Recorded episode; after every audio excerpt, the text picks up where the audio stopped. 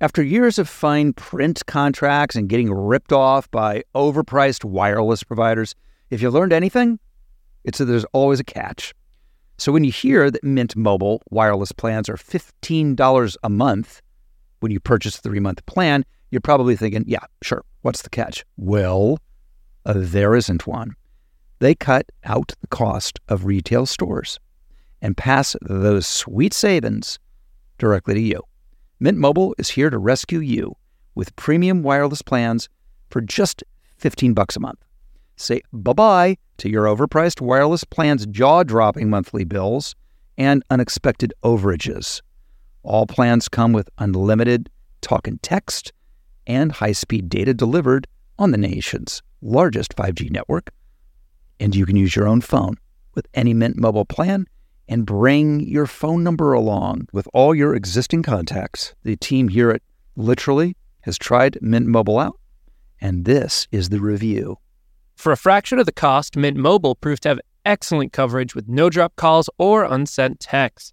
Plus, they make it super easy for me to activate my device just by following a few simple steps online. And bam, done. It was great.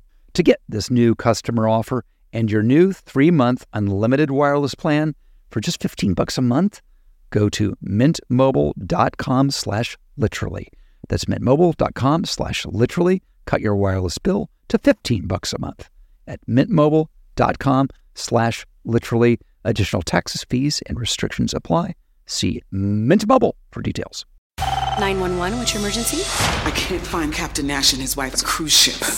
Tonight, 911 comes to ABC. If we're gonna make it out of here, we gotta work together. Tonight at 9 on ABC, followed by 7 News at 11. She was hired to fix DC's 911 problems. It was the worst I'd ever seen. But instead says she was fired for exposing the failures. The blame belongs in leadership. Now the I team digs into what fueled the mayor's decision. Tonight on 7 News at 5. Hey, everybody. I hope you've enjoyed the fantastic episodes we've released this month. Charlie Puth and my moderated panel with Oprah and Dr. Bruce Perry. But today, I want to present you with maybe one of the most fun interviews I've ever done. So I'm resharing my interview with Big Red himself, the legendary Conan O'Brien. And it's in preparation for my all new episodes starting next week. And we're starting the new season of Literally with Molly Ringwald. Gee, I wonder if she and I might have anything to talk about from the 80s and the Brat Pack movies. You think? I think we might. Um, so if you haven't heard this episode with Conan, you're in for a real treat. And if you have heard it, I think you need to listen to it again. So, anyway, thanks for all the support. We've got a lot of fun episodes coming up on the podcast very, very soon. Thanks for downloading. What's happening? Yeah, now we're talking. How the tables have turned. Usually, I'd be coming out to see you and your beautiful desk with some nightscape. We thought it was time that a talk show had a nightscape behind it. That was my idea. I invented that in uh, 1948. I saw an old Carson clip. He had like really bad plastic ferns. Yes, yes.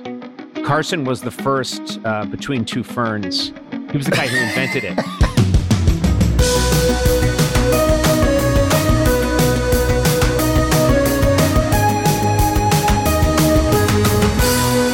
Welcome to Literally with Rob Lowe.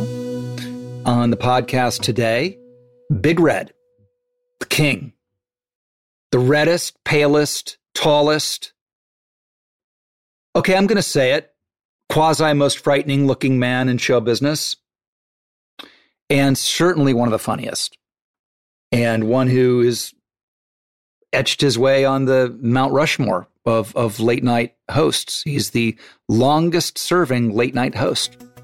Um, and like Ty Cobb said, it ain't bragging if you done it. We will talk to Conan O'Brien. You're a guy that likes to get out there on your surfboard. Yep. Sort of be one with nature. Totally. And That's that's where you and I differ. You've when was the last time you've seen the sun? Well, let's see. I think Gerald Ford was president. I think it was that I think it was 70 I'm going to say 75 was the last time I actually saw the sun. when the, when he pardoned Nixon, you Yes. came out like Punxsutawney Phil.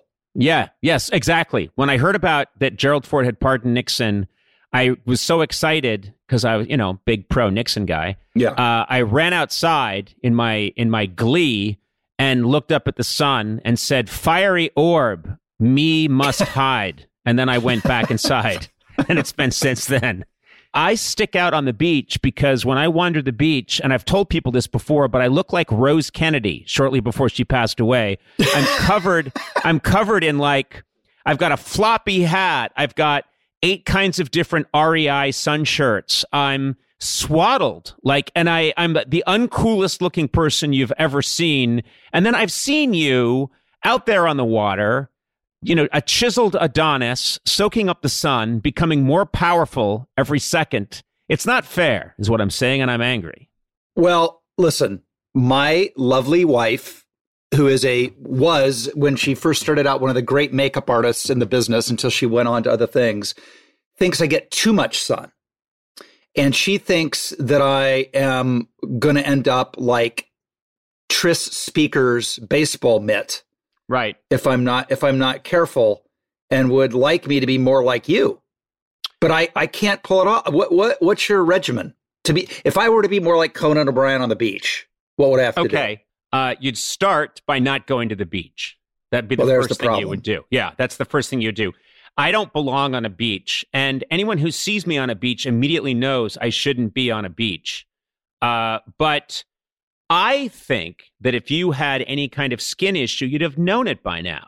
You know, I Right? mean, yes, and and and you don't look like someone who gets too much sun. And we all know celebrities who get too much sun. And you and I, So I'm not there yet. I'm not in the late Oh God, no, no, you're not there at all. Now we because you know are- the late era Roy Scheider. yes, Did you ever see any of that action? yes. I saw Roy Scheider. I used to see him when we were doing our show out in New York. We would go uh, occasionally. I'd make my way out to the Hamptons. And you know, to visit somebody, I never had a place out there, but I'd go out there to the Hamptons and I would go to a restaurant. And Roy Scheider was always at any restaurant you went to. I think restaurants paid Roy Scheider to show up and be at their restaurant. And he couldn't have been nicer. He was always like, hey, man, how are you? But yes, you could tell that he had constantly been in the sun. And I think he had, was one of those guys who, you know, in the in the 60s, people used to hold up reflectors and hold them up to their faces to bake their faces like a potato. I think he was one of those guys because it looked like he had re-entered orbit uh, using his face. Uh, I'll do you one better. I saw him with my own eyeballs at the Sunset Marquis pool with one of the mirrors with a hole in it so you could put your noggin through it, baking his face with Crisco. Oh God, oh God. So your your instinct was correct, sir. Can you imagine being Roy Scheider and going to the beach? No, because his most iconic role is Jaws. And he, I think he told me that anytime he went to the beach, people would go, da da, da da, dun dun dun dun. And as if they were the first one to think of it. And he had to sit there and listen to them do that and go, haha, yeah, that's good. I, that's funny. Yes. While his face cooked. The smell of frying Roy Scheider baking the air. I uh, that's my favorite movie, incidentally. Jaws. It's Might kind be. of a, it is perfect. It's one of the few perfect movies. There's not a there's not a false note in it. Although Spielberg always says that he regrets what he did to sharks, and legitimately, like he'll miss up, he'll like tear up because he feels like people unnecessarily hate great white sharks because of that movie. And he's right, by the way. Right. Great white sharks uh, rarely attack. They're great. They're great creatures, and people now think that they only associate them with that movie. So, Well, and, uh, and you know, um, you know the beach you were just talking about in Carpinteria, yep, where you come up and parade like Rose Kennedy, yep. has the first time ever a family of great white sharks. Did you know this? I no, I didn't know this. Yeah. So there something with the climate change or the, the currents, but it started about three years ago. And there are there's a family of great whites that patrol that beach They're there all, all almost all the time.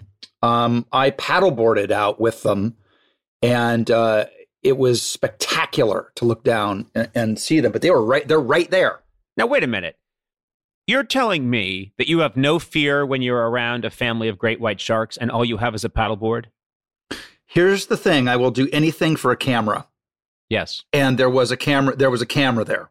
Yeah. And my narcissism and my actor's competitiveness flared. Yep. And the next thing, I was out on the board, and there it was. It was. Uh, but here's the thing: they're juveniles, so that you don't really. They're they're not really going to come after you. If it was No, a but- mama or something, I wouldn't but have done here's it. Here's the thing. Here's the thing that you're Yeah. not thinking about. well, there's a know- lot I'm not thinking about usually. Yeah, there's a lot. I mean, if we just went into let's do a whole segment called "Things Rob Lowe Isn't Thinking About," and uh, there'd be there wouldn't be enough time. But no, that'd I'm be saying- five years. Yeah. What I'm saying is they're juveniles now. But you know, when you watch a great movie like The Godfather 2, they always make sure uh, the old Don will make sure that, okay, I can't just kill the father and the mother. I've got to kill the young son too, because he's going to grow up, come back here, pretend he has an olive oil company, but stab me on my porch 40 years from now. And that's Yes. exactly what happens. Those juveniles are looking at you now and they're like, we're not going to forget we're coming back and we're going to get this motherfucker. And it might be 10 years, it might be 20, but they see you uh, posing in front of them and, and having yourself shot with cameras, and they're like, we will not forget. So they may be juveniles now, but they will settle this score. You know that. Yeah, they'll be like that. He did not pay a scale for being on camera. Yeah, those sharks were unpaid. You took advantage of them. And in fact, I saw the video. You attacked them at one point. You start Yeah. biting the door, their dorsal fins. their, their dorsal fin. Do they have a dorsal fin? Yeah, they, Of course. and what's amazing when you know how when you watch, uh, uh, you look out and you see a fin, and you go, "Oh, it's a shark," and it's always a dolphin. yep. Always. When you see an actual shark fin, it is unmistakable. Yes. It's like, oh yeah, they look nothing like what we always think are sharks and they're dolphins. They, they in fact, it looks fake. It looks All like right. Jaws. It looks like a fake triangle going across the No, water. it's uh, uh, it looks like everything you've ever seen in like a bad pirate movie. I have a story to tell you, which is about two years ago. I'm in Carpinteria. My wife and I have a, a small place there on the beach, sort of a clam shack, if you will, and I actually sell Mhm. clams out the back illegally. Yep. Uh, and we, I'm friends with the actor Tim Olyphant, and yeah, Tim the best. He's the best. He's the best. He's a wonderful guy, hilarious, very We did the we did the grinder together. Oh, He there you go. That's right. That's right. That's right. He's, Yeah. That's right. So you guys have worked together. He's he's great. He's visiting, and uh, he decides, "Hey man, hey let's let's go down there and jump in the water." And it was it was kind of cold. It was a little off season, but I thought, all right, Tim Olyphant's going to do it. And I I had to, uh, in order to get into the water, I had to take off the nine layers, and then I had to run bare chested down to the ocean with Tim Olyphant, which is not putting me in a good light. Let's just leave it at that. You know, the I- man's the man's an Adonis. he's an Adonis. Like you, I've been very careful to avoid Rob Lowe and Tim Olyphant shirtless. I don't want the comparisons out there. But I run out there and I look like uh, I just got out of an iron lung, and he, of course, looks uh, like he's been chiseled by uh, by you know a great uh, Italian sculptor. We both run down there. We jump in the water, and his handsome head is floating, and my orange pumpkin is floating, and we're both in the water. And then this fin went by, and he went, "Hey man, check out the check out the dolphin." And I'm looking at the fin, and I said, and this is the same Carpinteria Beach you're talking about. I said, "That's not a dolphin." And he went, "What is it?" And I went, "That is a shark." And he was like, "There's no way that's a shark." And he went, "Oh no, no, no, no, that's a shark." And it turned out I was right. It was a shark. And Whoa. yeah, and it just went right by us. Now it was also a juvenile, so we, I wasn't Right. freaked out. But uh, yes, what happens is dolphins, uh, their fins, they arch. They come Yeah, out they and arch. they go back down, Yeah. and then they come out and they go back down. Uh, a a shark's really looks like someone is pulling a fake fin through the water. It doesn't arch. It doesn't go anywhere. But the shark was just wanted to check out Olyphant. It was uh, sexually attracted to him. and uh, it was only my chest that kept it from coming any closer. Um, you were the recipient of one of the great quotes I have ever heard about the about fame and if anything we do in this business has any staying power or matters and what our place in the pecking order is and that's the great albert brooks quote. Conan you remember this? Yep. He told me uh, albert brooks and i'll give him a shout out again. People i sometimes i try and think like who are the absolute funniest people? Like you know and and this is a conversation i have with myself sometimes and i take it really seriously and i think well marx brothers when they're hitting on all cylinders wc fields um, albert brooks i put way up there as just when albert brooks uh, in his albums, in his TV appearances, uh, and but in his movies, when he's hitting on all cylinders, I I cannot think of anyone who's better. Yeah, I've always been uh, intimidated by the, just the idea of meeting him, and then uh, I came out here to L.A. and I got to meet him, and immediately I'm fawning and I'm saying you know, your work is really important. You make movies. I'm in the disposable pen business. You know, like I make one at night and then it's just dropped in the shredder. And I was starting to go down that that line of reasoning and he cut me off and he was like, "No, no, no, no. No. None of it matters. Nothing. It doesn't matter. None of it matters. Clark Gable. Clark Gable was the face the face of the 20th century. That's what people said. Who the fuck now cares about Clark Gable? And he was just, like, just drilling this into me like all of it's forgotten. And then I took that to heart. And then later on, I'm doing an interview. This is many years later. I'm doing an interview with someone at the New York Times. And they're saying, but if you do such and such, I think it's when I decided to go to half hour. They said, are you worried about what this might mean for your legacy? And I just said, I said, legacy? And I was, that's when I brought up Albert Brooks and none of it matters. And I said to the guy, look, it was just this image I had in my head. All of our graves, all of our graves go untended, meaning, you know, yeah, someone's, they're going to put me in the ground somewhere and people are going to come by for a couple of days. And then within three years, there's weeds growing over that thing. No one gives a shit. So you're just here now, do it now, and then it's over when it's over. And uh, that that got me this um, this street cred online for a couple of days as Conan is goth.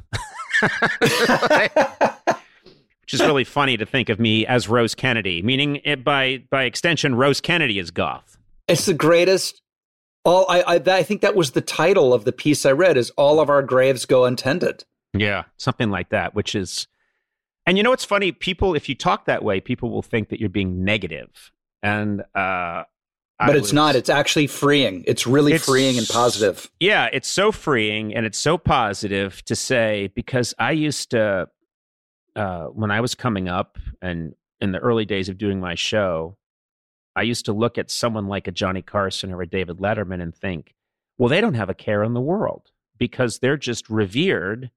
They've accomplished it. So they just must walk through life on a cloud. And of course, nothing could be further from the truth. Everybody's dealing and and that's not how they see it, you know. Uh, and then you realize that everybody's comparing themselves to the impossible ideal they've created of someone else. So there's a whole generation of comedians that thought, well, I'm not Jack Benny. I'll never be Jack Benny. And then I'll never be Steve Martin. Who could ever be better than Steve Martin?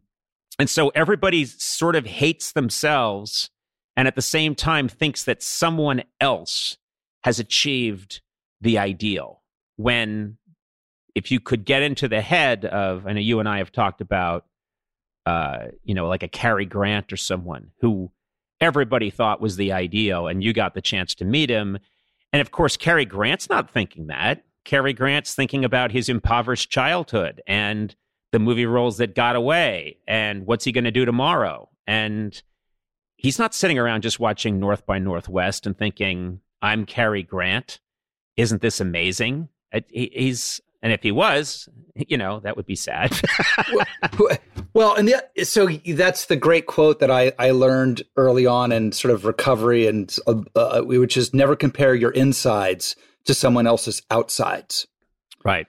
And i've i've that's I always remember that. But on the other side of it, you can't blame us for putting people others on a pedestal because how does the notion of an insecure Cary Grant work? That's not even a good impression. I don't even want to do that. like, what would, yeah, you should do it. it. A, he'd be like, if only I knew what kind of product to buy at the market. like, uh, they want eggs. I don't make eggs. I can't make eggs for her. She's going to think I'm a terrible man. I, it's also yeah, it's Cary Grant. Probably I don't do a Cary Grant, but it would be Cary Grant. Just I could I can come up, you know, just Cary Grant being like, why would I go to that party? No one wants to see me. People hate me. They'll think I'm old and that I should have dyed my hair. Sadly, I've let it go gray way before my time.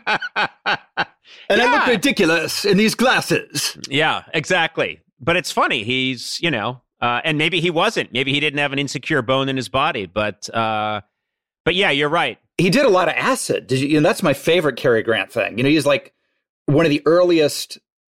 You know, you you know Timothy Leary acolytes. Of, yeah, yeah. No, he was into it in the mind expanding. He did a lot of acid yeah. in the '60s, and he was getting into it early. Yeah, he got into it early and was really interested in its potential to expand horizons. It was like in the 50s. It was like before the hippies got a hold of it. Cary Grant, now the hippies have done it.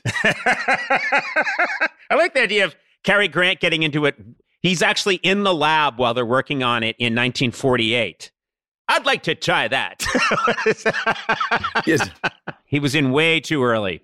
But, you know, yeah, don't compare your insides to someone else's outsides. Yes, that's that's good. I'm going to try and remember that. I should compare the inside of my penis to someone else's larger penis. Is that how it goes? That is that is how it goes. That's that's okay. the one caveat. That's yeah. the asterisk at the at the quote. Yeah. Right. Where it's like exactly. unless it's a penis. Yes. And then you there's no way you're not going to compare.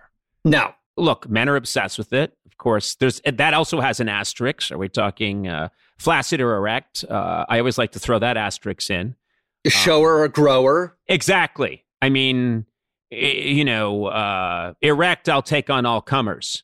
Uh, but uh, and that's no pun intended. But uh, but you know, but but flaccid, uh, you know, that's a discussion I don't want to have. Mine actually goes up inside my body. It goes up into the body cavity, and like an uh, acorn, and, like an acorn head. Yeah, and what it does is it nests in there, and it has uh, it, it goes in it goes into my body cavity, and it nests when it's not in use. And uh, it has a lot of reading material. Uh, my penis reads a great deal inside my body cavity. I'm sorry, it was too stupid. But there you go. Hold that thought. We'll be right back. Apple Card is the perfect cashback rewards credit card. You earn up to 3% daily cash on every purchase every day. That's 3% on your favorite products at Apple, 2% on all other Apple Card with Apple Pay purchases and 1% on anything you buy with your titanium Apple Card or virtual card number. Visit apple.co slash card calculator to see how much you can earn. Apple Card issued by Goldman Sachs Bank USA, Salt Lake City branch. Subject to credit approval. Terms apply.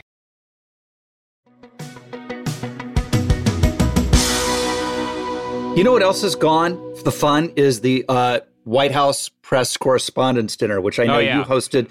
You hosted twice. Yeah. And right? And it's it's gone because Trump just like was like, I'm not going there, and and yeah. so it's kind of over, which is a well, bummer. It will come back. I mean, it'll it'll it will come back. I think it's this is a temporary, but it is funny. I mean, it's not funny. It's interesting that every president did it and they knew that well this is just part of being president is you need to go to the white house correspondents association dinner and you've got to tell kind of some funny jokes and everybody did it. And obviously, some uh, presidents, uh, I think Reagan was very good at it. Uh, some presidents were very good at it. I mean, Barack Obama was an absolute uh, master at it. Uh, Killer. And yeah, Killer. And, and then you would watch uh, so everybody just did it, and it, it kind of a fascinating thing about Trump is that he just decided, yeah, I'm not going to do any of these things that people say I have to do. I'm just not doing them. Like, I think there's a chance there won't even be presidential debates. You know, I don't know that he'll debate Joe Biden because, you know, it's a given that you have to debate your rival before the November election. And I, I wouldn't put it past him to go like, nah, nah, I'm not doing that. like, you know And- what I mean? and- I don't know. I don't know. He could say yeah. anything. He could sell the White House. He's got this. uh, He's got this ability to just say, uh, you know what? I don't care what other people do. I'm selling the White House. I got, I got uh, six hundred thousand dollars for it. I'm selling it. I'm selling it to the Marriott chain. Uh, you know, and I'll pocket the money. Hey, you can't do that. I just did it. What are you going to do? It could, So- it could be the Trump White House. I mean, he Yeah. could literally he could brand it. He could brand it, and he will. I, that it. I actually don't think is that far of a possibility. I have something to propose to you, which is Yes. Trump doesn't, uh, and and the GOP in general, but they don't have a lot of celebrities on their side. Hmm. They don't have, you know, the way, and and they have like a handful of. Why is that? Why is that though? Historically, why is it like if, if it's like Barack Obama and he has a fundraiser, he's got Eddie Vedder and Oh, Bruce got everybody. Springsteen Anybody and. Beyonce, and then the GOP's got like the Beach Boys. Not even the, all the Beach Boys. It's like one Beach Boy. There's literally a Beach, It's Beach Boy. Yeah, Beach they've Boy. got Beach Boy, and there's uh, usually uh, some country star, and then there's Jon Voight. I think, right? I think John Yeah. Voight is in there. So But he's Michael- not. He's not playing any music, so he's useless. no, but what I'm saying is, I think you and I should go hard for Trump now. We should just both Now. say like Rob Lowe and Conan O'Brien. We we support Trump to the hilt. They would invite us to the White House. We would get invited immediately. You know, uh, and Oh, yeah, and sure. just com- no, and then completely embrace. And, and we would get invited to all kinds of great stuff, and we would get, uh, you know, you know what it'd be really great for? what? Our careers. Well, I mean, Really great. okay, you're being sarcastic. I think it actually puts us on the tip of everyone's tongue. And I think Liz it puts us on the tip of the spear. Yeah. Well, listen, as Liz Taylor said, all publicity is good publicity. Liz Taylor also used to stick a fucking onion in her face to cry on screen. I saw that with my own eyes, by the way. Did you really? Tell me about Mhm. that. Let's talk about that, and then we'll get back to my idea that No, we both throw our. I, careers in. I, I'm I'm very very into this Trump thing. Actually, no, no, no. I, I, I, know you are. I know you are. But everyone's talking about Trump. No one's talking about. You saw Liz Liz, Taylor. stick an onion in her face so that she could cry. I did. All right, tell me that. So, um, my br- brother Chad Lowe, who is a wonderful actor and current uh, television director, was doing a movie um, called "There Must Be a Pony" that I believe was written by, um, hang on, uh, Joan Didion, my favorite author's husband, Gregory Dunne, and uh, it was Robert Wagner, uh, Ro- Ro- Robert Wagner, for those of you. RJ. RJ. RJ, we call him. RJ. um, and uh, or number two in Austin Powers world. And uh, so R- RJ and uh, Liz are playing husband and wife, and Chad Lowe is the young son. And I come to visit on the set, and it's a scene where RJ comes in and has to tell Liz Taylor that there's been a terrible plane crash, and uh, one of her family members is dead. So I'm watching the rehearsal, and, and Liz is like, What if I made a salad? It's in the kitchen. Great. So she's making a salad, but what she's very cagily done is that allows her to have a giant raw onion right in front of herself. And That's genius. RJ comes in and says, "This I, I have something terrible to tell you. There's a terrible plane crash, and there have been no survivors." And she literally turns around and she's now put the onion in a like a a, a, a paper towel of some sort, and she puts the paper towel to her face like "Ah!" Like she can't believe, "Ah!" and then turns around and it's just waterworks. And I was That's like, fantastic. "Yeah," That's I was like, "Wow." That's great. That's great. Method schmethod. That's the way to do it. She's only got two fucking Oscars. The hell does Yeah. she care? You know what I love is when you said that she used an onion to cry, I was for a minute thinking that she had sliced an onion and had it on a, a rope and a pulley. And, and, and that RJ comes in to give her the bad news, and you suddenly hear a little of rope going across pulley, and then you see a half an onion come just barely into frame. but like- the towel, the towel, of course, much better. Much I, better. I like your Rube Goldbergian version of Yeah. like it's a, it's a special effect. You've turned it into a whole special effect. yeah. Like on the yeah. on the call sheet, it'd be like next day, uh, rain machines, smoke machines, Liz's onion apparatus. Liz's onion, Liz's onion apparatus, and there'd be a guy, a union guy, who was an onion wrangler, and he would be off camera, and you'd someone would actually have to say, "The onion, cue the onion," and then onion just slowly coming into frame, just barely. So if you're careful, you can see it. Uh, yeah, she was. She was amazing. She was just just amazing. I mean, they, that was also they gifted her with a trailer in purple because Oh, she was famously had purple eyes, and she didn't like the color, so they had to return it. She does This is a TV movie. By the way, this is just a TV movie. You know, there was a, I want to say there's like a 10, at least a 10 year period, or maybe a 12 year period, where all anybody in America could think or talk about was Liz Taylor and Richard Burton and the size of mm-hmm. her, you know, engagement ring. And they're broke up, but now they're together again.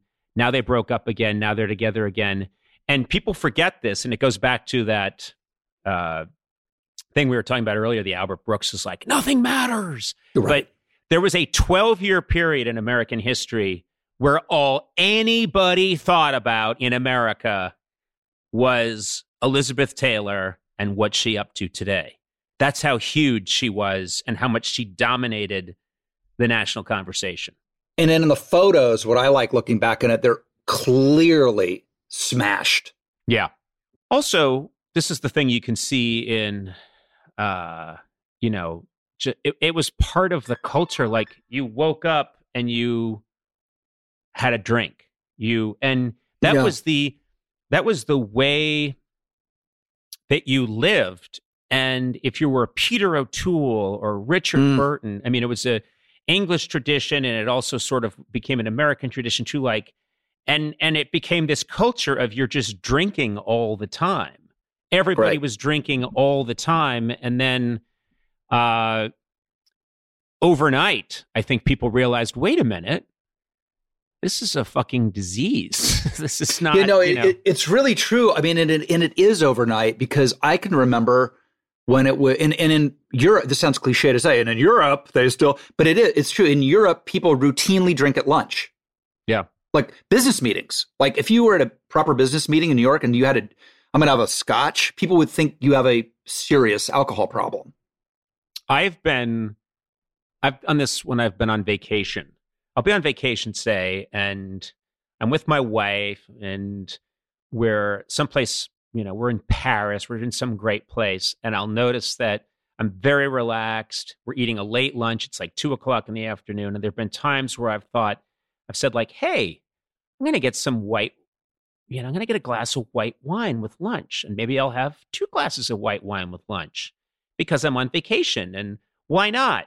And you do it and you realize why not, which is you can't, you're not yourself, not only for the rest of the day, but like, no, that just doesn't work. And the idea that people used to say, well, it's 1130 or it's quarter to 12. We're all going to go to Delmonico's or we're going to go to Ciro's or we're going to go to, you know, um, name name your Mhm. your cliched restaurant with a giant menu from the 60s and Yep. the first thing you do when you sit down before you even ask is they put a double in front of you and you smash it back and you get bombed and that's what people did famously you know it's the Mad Men culture it's the it was just the way i think people thought you were supposed to live it was uh you know dean martin i think faked it for a long time dean martin was not Is that Uh, true? Is, yeah. is that true? Because well i think he did for a long time he faked it he would he would be on stage and he would have literally uh, grapefruit juice with soda in it or something, and it would you know pretending it was because it was so his act that he was always blotto. But of course, Right. you couldn't do what he did and be blotto. And then I I think sadly later on it it what I've heard is that it became less of an act. I think when his Right. That's what son- I'd always when his, heard. son, when his son passed away and and tragically he, I think he it morphed from an act to the real thing, which is Hmm. also uh, W.C. Fields famously never drank, didn't drink for years and years and years because he was a he's his whole early career was the greatest juggler in the world. He performed for all the crown heads of Europe, and he could do all these amazing things. And he would sometimes in his act, I think it was part of his act to drink, but he didn't. And then of course later on he became sadly the real thing. So you know. The um, what what did W.C. Fields his great quote about why he doesn't drink water? I don't know that. What I, I'm sure I've heard it, but I don't. What, what, what is it? Because fish fucking it. no wonder that didn't make it into a movie. Yeah. It's yeah, like- I don't I don't know. I don't do a W.C. Fields, but I love I love that quote. it's a good one. I told my trainer that he told he told me to hydrate more. I was like, I'm not doing that. Yeah. Here's the thing: you're like when when you open the um the dictionary or encyclopedia of which no none exist anymore, as you know, because everything's online. But if Right. if you still had one Yep. and you would see Irish Yep. Catholic, there'd be a Yep. picture of young Conan O'Brien. Maybe. How did you re- like reconcile the great Irish tradition of just being really loving to drink? Well, I grew up. Uh, it's interesting because uh, there are two ways if you're part of an immigrant culture, uh, Irish immigrant culture. There were two ways that you could screw up your life. Uh, I think, and this is like a very 19th century idea. But one was uh, to get someone pregnant out of wedlock, and of course, the other was to become an alcoholic. By the way, So- both both both the activity of doing such really fun. So Yeah, yeah, yeah, exactly. fucking problem. Uh, but the problem is so what happened was I grew up in a long line of it's a completely dry house. So Oh um, wow! my parents there was I've never seen my parents hold a drink. I've even What? seen them I have not even seen them. I think at my wedding they like held a glass of wine, but they wouldn't uh, sip it. I've never seen my parents sip a drink and their grand their parents didn't drink so my grandparents didn't drink and there wasn't any alcohol in the house now we kept my dad there was a little cabinet in our house that was locked and my dad had the key and there was liquor in there in case fr- people came over you know in the 60s and 70s and wanted a drink my dad would go and get this key and open it up and we would see him bring out uh, some liquor that was for other people. But i'm sure it was terrible liquor in, in like a bottle of you know wine in a hot closet. I mean I, I i'm sure people knew when they came to our house to bring their own liquor. So as a result i did not drink at all. I Wow. never, I never touched alcohol Wait, so you're in I- high school? You're in fucking, you're fucking going to Nothing. Harvard? nothing they Yeah, want you I- to be on the secret societies and shit there. Uh, well, I was on, you know, it's more than that because I was at Harvard. Harvard itself doesn't mean drinking, but I was on the Lampoon, and the Lampoon is basically it's it, very talented people on the Lampoon, and you have to compete to get in and write stuff and draw cartoons and everything. But once you get in, everybody drinks constantly, and I was completely, uh, I, I was surrounded by completely uh, soused uh, you know, very talented but drunk people, and I was always had a Coca Cola in my in my cup, and I never drank all the way through college. Wait, wait, wait. This this is this is fascinating to me because so was the thinking on your part is because what I'm hearing is it's not like you were scared of something like oh I don't want to be like this person because the only thing you had to model it after were people who were successfully not drinking under any circumstances. Right, I didn't it didn't come know- from fear. it didn't come from fear. Well, actually, it it it does because if you grow up being told, you know, you must never, ever, ever, you know, uh, go into the dark forest that Mhm. uh yeah you might not you might grow up not going into the dark forest. There's two personality types. One would be like i'm going there right away and i'm going to hang out there all the time and the other is i will not go there at all. I didn't drink. I didn't touch it. And i think i started to um have wine in my twen- mid 20s but really not at all till later 20s. I mean, I'm not kidding. This is real. And then But you're but you're you're a, you're an alcoholic now though. Oh, now, oh my god. Oh, well, thank you for finishing the sentence. Yeah. Uh I uh I do it all now. I do it all. Yeah, right. Um I uh I have a crack pipe under my pillow. Uh I have Yep, meth good.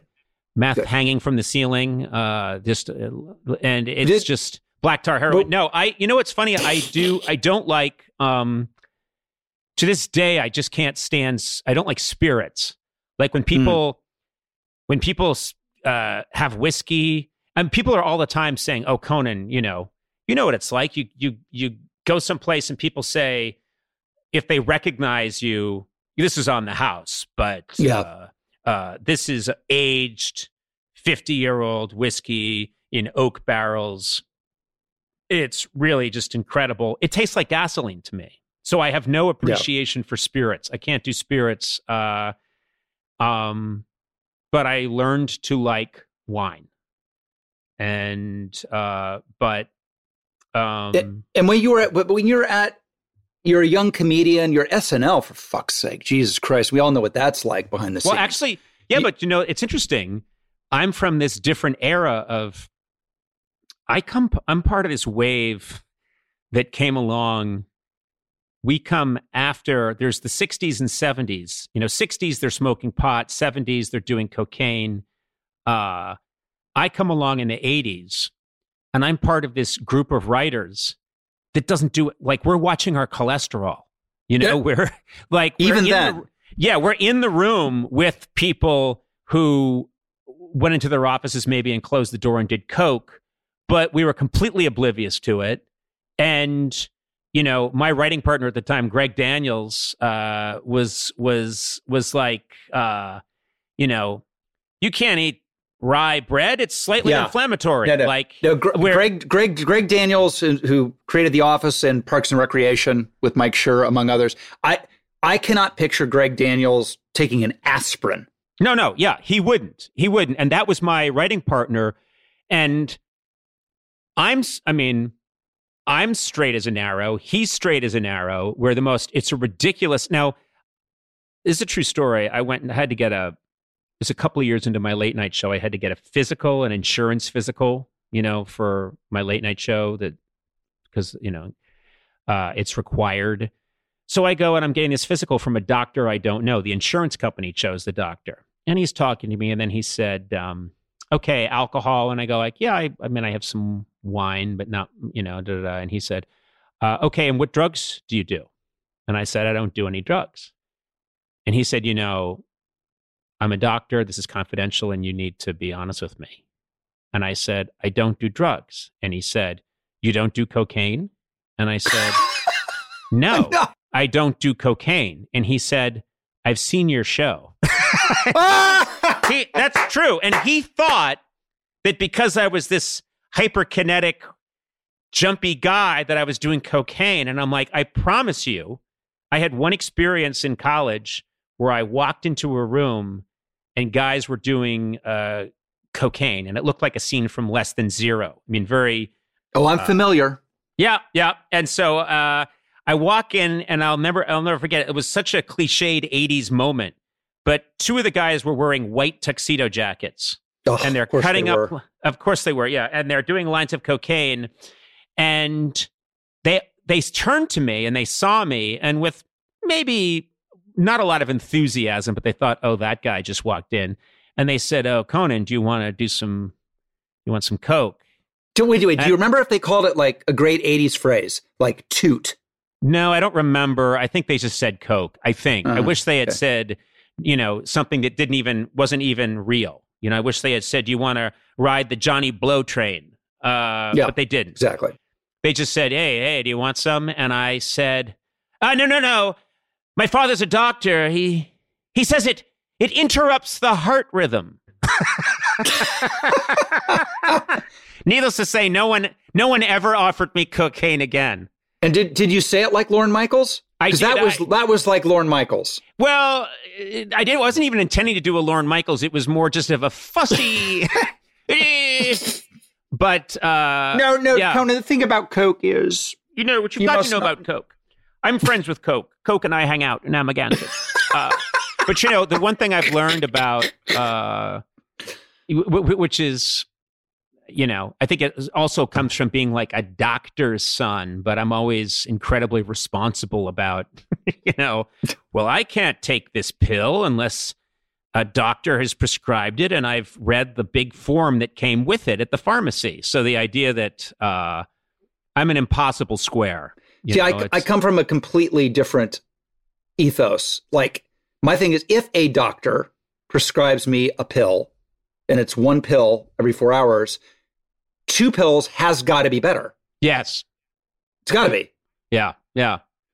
I mean, that's honestly what, you know, as a as a recovering alcoholic addict, that's where I, I go. You know, I mean, it's like, let's go.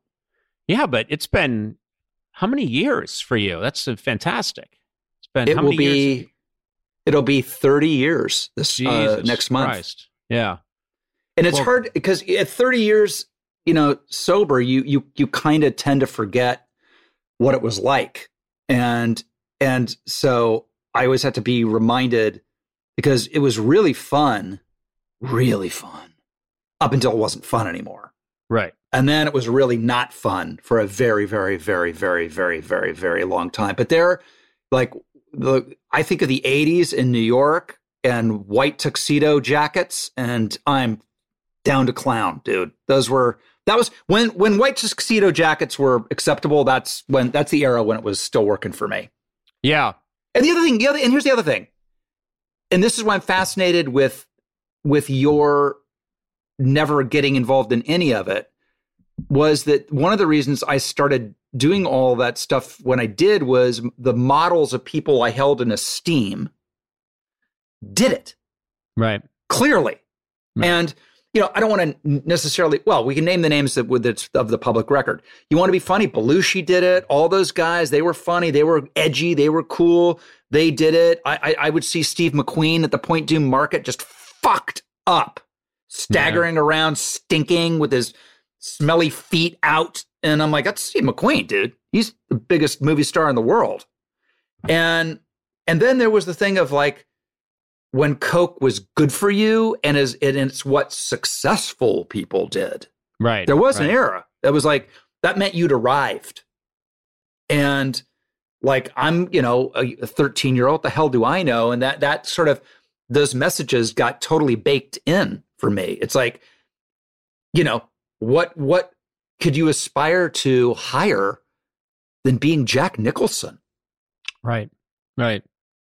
I think, you know, it's the uh it's the mistake I think a lot of people made. I think what helped me a lot was that I obviously in my formative years, unlike you, I didn't get to see those people. They were, you know, I'm growing up just outside Boston, Massachusetts, about as far from show business you can get. Son of a, you know, microbiologist and mother's a lawyer and show business was about as you know i'm growing up in kind of a victorian household in some ways and i'm show business was just so far away that i grew up really being about the ideas and the craft sort of thing and i wasn't around any of the people so by the time i finally got to meet the people i was so set in my ways do you know what i mean i think Yeah. uh, yeah.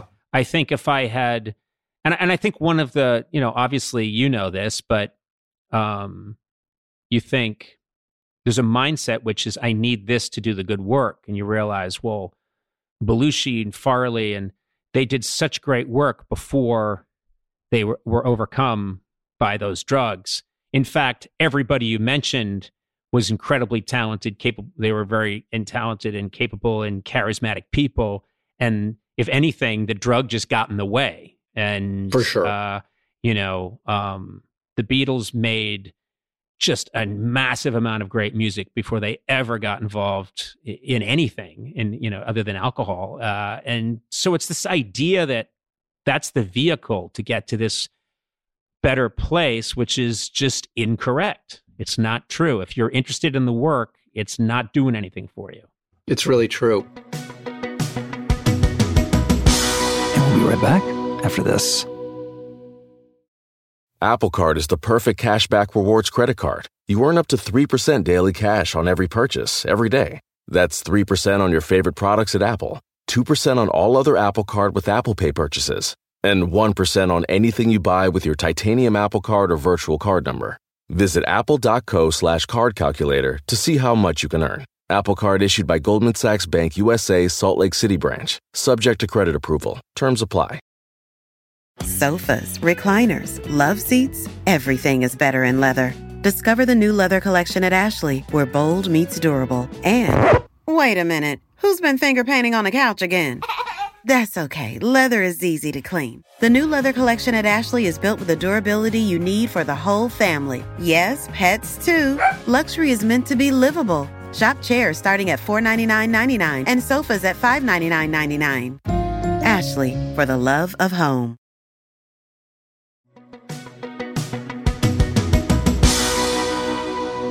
I like to sometimes end the show with uh, what I call the lowdown because yep. and it's the hackiest phrase ever, and it's been used in every stupid article ever written about me, and it it offends me. And yeah, so, but you know um, what? You know what it is for you. Imagine Hmm. you're Tom Cruise, and every time you do an interview, Oh, they say his control. career's on cruise control.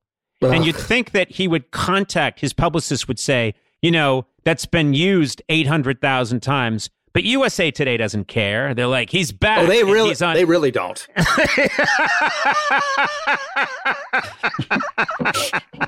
well, they used to, man. Yeah. Anyway, the lowdown. Let's have the lowdown. So okay, so um, Beatles or Rolling Stones? I think I know the answer. Beatles. Beatles, Beatles. not even not even close, right? It's not even the same thing. If you know anything about music, I really admire what the Rolling Stones did, but they're basically working off of rhythm and blues, and the Beatles are nine light years ahead of them, working off everything and riffing off every musical style, and they're not even in the same uh, solar system. So yes, it's Beatles all the way. Um, who's the most overrated Beatle? Oh, it's got to be John Lennon. I just said that because no one ever picks him. Wow, I was going to say that is a fucking that is a hot take. Yeah. I was like- I, I, you know, what did Lennon ever do? Show me one good Lennon song with the Beatles, you know? Tell me one good. Fucking okay, um, overrated. who's the most overrated member of Friends? oh, wow. Well, I'm just going to say, because we are friends, it's Lisa Kudrow because she's my friend. So, uh, and You can I've get away with exper- saying that. I've experienced her. uh, Yeah, I don't want to offend any of the others. So, uh, I can tell you right now, I mean, Lisa Kudrow, uh, she's a friend of mine in real life. And as a real friend, she's overrated, you know, as a friend. So I'm just going after her hardcore. I I think that's probably really an interesting concept. Like, which one of the friends would be the worst friends? That's the show I want to see. Which one of them is the worst friend? Uh, well, I, you know what? I'm gonna have to take it back now because Lisa's a lovely friend and a great person. It was my birthday the other day, and I got a lovely bottle of wine from Lisa and Michelle. I didn't get anything from Jennifer Aniston. Nothing. That's what I'm saying. Yeah. If you could see a UFO, a ghost, or Bigfoot, which would you want to see? And would you tell anyone? Yeah. Asterisk, you. or have you seen any of those? I haven't seen any of those. Never saw a ghost. You know what? I think ghosts are overrated. A ghost is just someone who used to be alive who you wouldn't have liked, who's showing up again after they technically should have left the party. So it's like someone coming back to the party because they left their hat. You're turning in to go to bed. The doorbell rings. You've heard their stories. They weren't that much fun. And they're back to get their hat that they left. So ghosts bore me. Uh, Mhm. Bigfoot, who cares? Bigfoot is probably, if Bigfoot even existed, it's just going to be slightly larger than John Tesh. And, Yes. uh, and who cares? UFO. I'd like to see a UFO. I'd like to see a real UFO. And yes, I would tell people about it. I would tell people I saw a real UFO, and I would describe it in detail, and I wouldn't care if they thought I was crazy. Um, I'd like to see John Tesh. John Tesh may be, he may have come to Earth on a UFO. He is an otherworldly presence. What song lyric have you finally seen printed where you're like, oh, fuck, wait, what? That, like, I played rock band the other day with my boys. Yep. And I didn't realize that in Blondie's Heart of Glass, mm-hmm. she's singing Mucho Mistrust. What did you think she was singing? Once you mistrust. Yep. Okay, I'll tell you mine. Van Morrison in his song Brown Eyed Girl. Do yes. Oh, wait, wait, wait, wait. There's no way there's a lyric in Brown Eyed Girl that we don't know. That's impossible. I'm going to tell you what mine is. All right. There's okay. a part where he says, um, going down in the old mine with a transistor radio. Right? He's he's talking mm-hmm. about him going down in the old mine with a transistor radio. Radio, yeah, sure. I used to hear going down on an old man for a transistor radio. and I was like, what? You need a transistor radio that badly that you're going to go down on an old man? I swear to God, for years, and I knew it couldn't be right, but I, and I, to this day, I play guitar. I'll play that song. You know, I'm like going down on an old man for a transistor radio. It must be a good radio and no one will be the wiser if you sang that lyric. No, I'm going to sing it. I, I, will perform that song live, and I will sing "Going Down on an Old Man" for a transistor radio. See, I th- do you have a list of songs like I do that I think, like as a lawyer would say, stipulated, classic, great, American world classics. Don't want to hear it again ever anymore. Need to be put away for a while because I hate to say it, Brown Eyed Girl might be the first one. You know what? I always think that.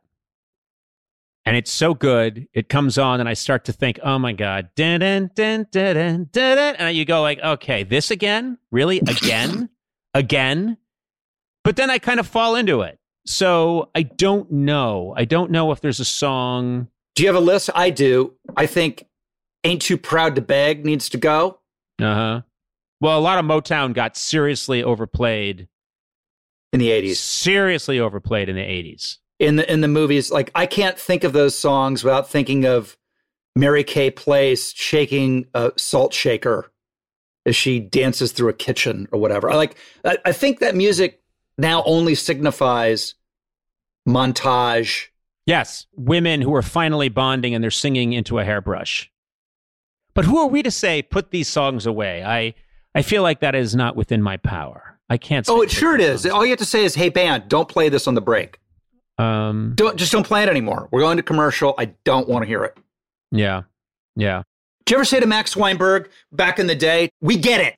You're in the E Street Band." I did. Okay, I did that every day. That's how I greeted him in the morning. We get it, Max.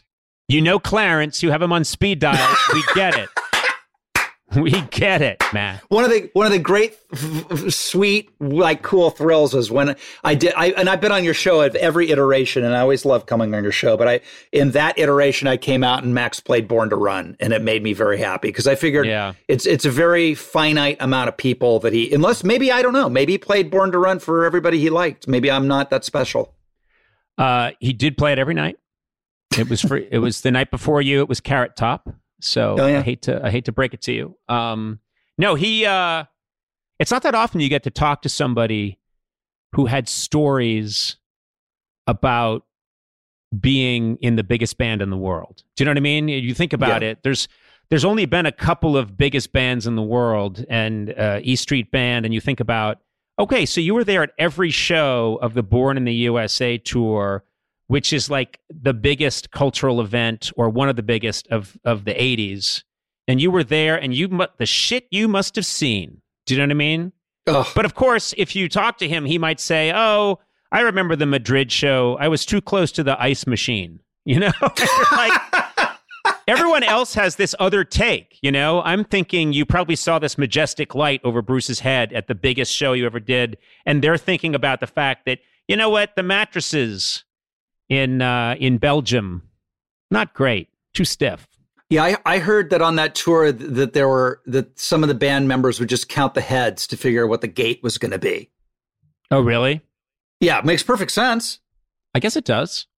I guess it does. You know, for some people, uh, show business is just a transaction. Uh, for me, it's more about spirituality. I refuse to take any money for what I do. well, Um, particularly when you realize that no one's going to remember. Exactly. That's right. That's right. So I- No one. You mean to tell me? I want to say, hey, fuck you, Albert Brooks. I got one. Th- I got a bone to pick with you, Al- Albert Brooks. People are going to remember Oxford Blues long after I'm gone. you know, I think he would he would have a caveat for Oxford Blues. I think that maybe he is wrong. Some things will be remembered. The pyramids have lasted a long time. They're getting a little crumbly. Yep. But I think the pyramids, uh, Taj Mahal, Oxford Blues. Um, this has been great. I've loved I this. this has been lovely. This is really, uh, you know what? I'll say, you and I have encountered each other. Uh, our paths cross. We always, I always really enjoy talking to you. Uh, and you have, I envy you. I didn't really start to get a crack at getting to know some famous people until really early 90s. And so I missed out on all these legends. Right. And every time I talk to you, I'm goading you to say, like, come on, you must have met. And you've met, you've like met Fred Astaire. And you're like, oh, yeah, I fought him in a parking lot. You're like, what? you fought Fred Astaire in a parking lot? Yeah, I beat the shit out of him. But, you know, he gave as good as he got. He carried a knife in his, in his sock. And I'm like, man, you've got, I envy you that. That's great. You're a great raconteur. You've got great stories. Oh, thank you. Well, listen, I uh, I love doing these shows for your company. You're my bo- are you effectively my boss? I am not. I have no power over you. I don't I don't know how these podcasts work. I don't know. I don't know either. You're you're doing it for this company, but the you know, I love the idea that I could say, tell Lowe to shut his trap. You know, tell Lowe he's through if he ever brings that up again. But no, Yeah. people would just Tell laugh Lowe at to- me. Stop talking about Bigfoot. No one cares. Yeah. Yeah. Tell him to stop talking about Cox. That's over, see? Tell Lowe it's over. Nope. I have no power over you. In fact, See, I think you could get me fired sooner than I could get you fired. well, that may be. Do you have any any notes? Um, anything? What should I be doing better, worse, less? What like? You're the only man I trust, Conan. You're you're an you're an icon in this. well, that's very nice old- of you to say. Uh, I would say work the core. Never forget Mhm. the core. I Well, you know what that- Stallone. You know what Stallone says. I no no I did hear him say it, but I couldn't understand a word. That's right. He's like Bill Murray's character in Caddyshack. he said to me, um, he said, You know, the only thing people care about is your abs and your forearms. Really? and I was like, your fore, your forearms. He goes, Yeah, you just roll your shirt up, you show a little bit, and if that looks good, they figure everything else looks good too. Wow. so It's too bad he didn't uh, think of one more area, which is his mouth. a little lip control would have been nice. That's good. No, see, you're a you're a wealth of these things. You've got to you've got to just man, this is fantastic. they're all true. There, there's Yeah. there's no elaboration. Honestly, listen, I'm a firm I'm a firm believer in never letting the facts get in the way of a good story. Right. Uh, but but when I'm telling you about people and encounters, I, they're absolutely 100% stone the truth. That's great. That's great. Well, I'm going to work on my abs and my forearms right now. Yes, and your tan. Well, that's not happening. It's just not happening. when you come up here again, I know we talk about this every time we see each other, but uh, we we must we must go look for the great white sharks. I'll take you Yeah. out on the stand up. I'll go out. I'll go out with you. Yeah, I'll go out with you if you bring seven men to help me stand up on the mach- on, the paddleboard. I'm going to need seven strong men to get me to stand up on the paddleboard and a Uh, camera to get me out there. and a camera to get you out there because you don't exist without a camera. No, and and and and it doesn't matter because at the end of the day, it's all transactional, like Albert Brooks Exactly. says. No one will ever remember that they suffered through this podcast. This was great. I think you're nuts. Listening to you and I gab, that's a dream for anyone. Isn't it though? It is. What coronavirus, I say? It just went away for an hour. You're welcome, everybody. You're welcome. Awful attitude. That was good. Oh, God. That was fun. Thanks, man. I'll never speak to you again. That's the end. Yeah. That's the end. I'll never talk to you again. Oh, my God. That was awesome. I could have talked for another five hours to Conan. It's funny. I, I've. It's it's weird to be in a relationship with somebody that the only time you ever see them, you're separated by a desk, and you're on national television, and then you get them doing something intimate like a podcast, and you get to see a whole other side of somebody, um, and it's it's really great. It reminds me of why I do these shows. Actually, I hope you enjoyed it as much as I did, and I'll see you on the next podcast. You have been listening to Literally with Rob Lowe. Produced and engineered by me, Devin Torrey Bryant. Executive produced by Rob Lowe for Low Profile. Adam Sachs and Jeff Ross at Team Coco, and Colin Anderson and Chris Bannon at Stitcher. The supervising producer is Aaron Blair. Talent producer, Jennifer Samples. Please rate and review this show on Apple Podcasts, and remember to subscribe on Apple Podcasts, Stitcher, or wherever you get your podcasts.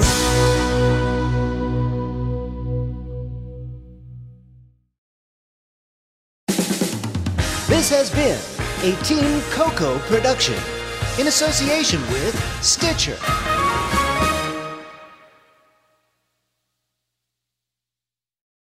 Nine one one. What's your emergency? I can't find Captain Nash and his wife's cruise ship. Tonight, 911 comes to ABC.